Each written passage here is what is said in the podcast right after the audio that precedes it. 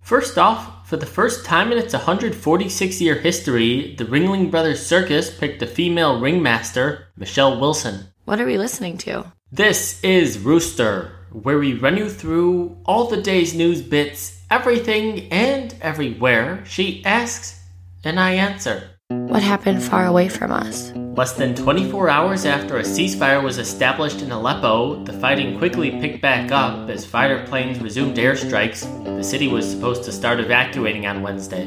Who do we keep hearing about? Vladimir Putin, NBC News reports that U.S. intelligence believes that Russia's president was personally involved in the U.S. election hacks in an attempt to elect Donald Trump. Who's got something to say? Rodrigo Duterte, the president of the Philippines, admitted to having personally killed suspected criminals when he was mayor of Davao City. Who else? Bashar Assad, the Syrian president, said in an interview with Russia Today that he likes how Donald Trump talked about fighting terrorism, but that he has to execute what he said. What should I know about? Interest rates. After months of discussion and anticipation, the Federal Reserve announced that, on account of a strengthening economy, it would raise rates and would do so three times in 2017. What was uncomfortable? Yahoo revealed that information from more than a billion accounts were accessed in a hack from August 2013. Where's the drama? Trump Tower, where the president elect met with big shots in the tech community, including Tim Cook, Jeff Bezos, and Sheryl Sandberg. The discussion included innovation and trade deals.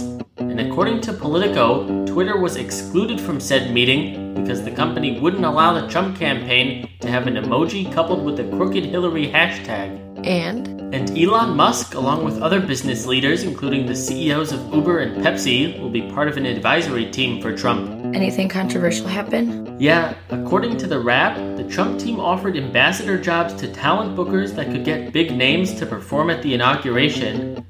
Also, America's Got Talent runner up Jackie Ivanko will sing the national anthem at the inauguration. Who's not happy? Political reporters, Chief of Staff Reince Priebus indicated on Hugh Hewitt's radio show that there will be major changes made to the White House press corps. Who did something wrong? General Michael Flynn, according to the Washington Post, documents revealed that Trump's choice for national security advisor divulged classified information to foreign officers in Afghanistan. And? And according to a Gallup poll, Trump's transition approval rating is at 48%, and by January 20th, he could have the lowest approval rating ever for a president taking office. Who wants your attention? President Obama, his administration implemented a rule that prevents states from withholding funds from groups like Planned Parenthood. What do the people want? Current Labor Secretary Tom Perez wants to run the DNC. He announced his intention to run for chairman on Wednesday. What's going to be different? The Italian government, Parliament approved Paolo Gentiloni as the new prime minister following Matteo Renzi's resignation last week. What did we learn? That, according to the World Meteorological Organization, the tallest wave ever measured was in the Atlantic Ocean in 2013 between Iceland and the UK, 62 feet tall. The previous high was in 2007. What else? Scientists learned that whether you smell a difference in urine after eating asparagus is genetic.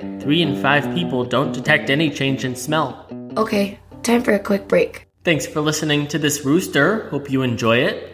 Remember, if you'd like to learn more about a story, you can do just that through the podcast show notes. On iTunes and through the morning email, you can click on the link for any story mentioned here. All right, back to it. Who did a nice job? Doctors in Britain who enabled a woman to give birth using an ovary that had been removed and then frozen during childhood. What are we confused about? The story of a terminally ill child dying in Santa Claus's arms in Tennessee. The story's in doubt after the Knoxville News Sentinel wrote that it can't verify the account. Who's going to need new business cards? Darren Woods, he'll replace Trump's pick for Secretary of State Rex Tillerson as the new CEO of ExxonMobil. Who's had it rough? Ashley Madison, the website that helped married people have affairs, paid out 1.65 million in a settlement over last year's hack, which revealed users' identities. The company was unable to pay the full 17.5 million dollar penalty. Who else? Peter Pan, which had to pay out 11 million dollars because of its salmonella-infected peanut butter from a decade back.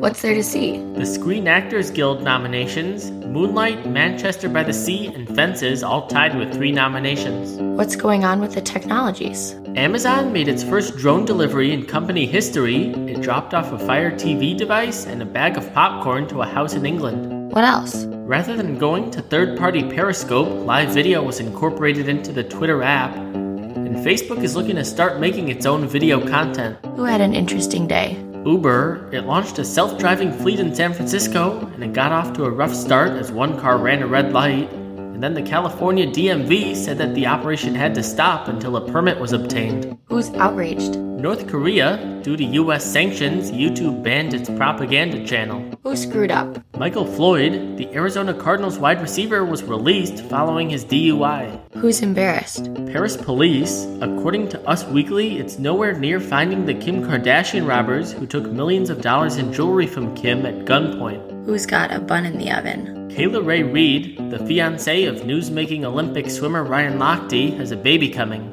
What are we about to see? Steve Harvey back as the Miss Universe host. That's after he announced the name of the wrong winner in last year's contest. What else? Former Saturday Night Live cast member Taryn Killam will play King George in Hamilton on Broadway. Is that it? Yeah, that's it.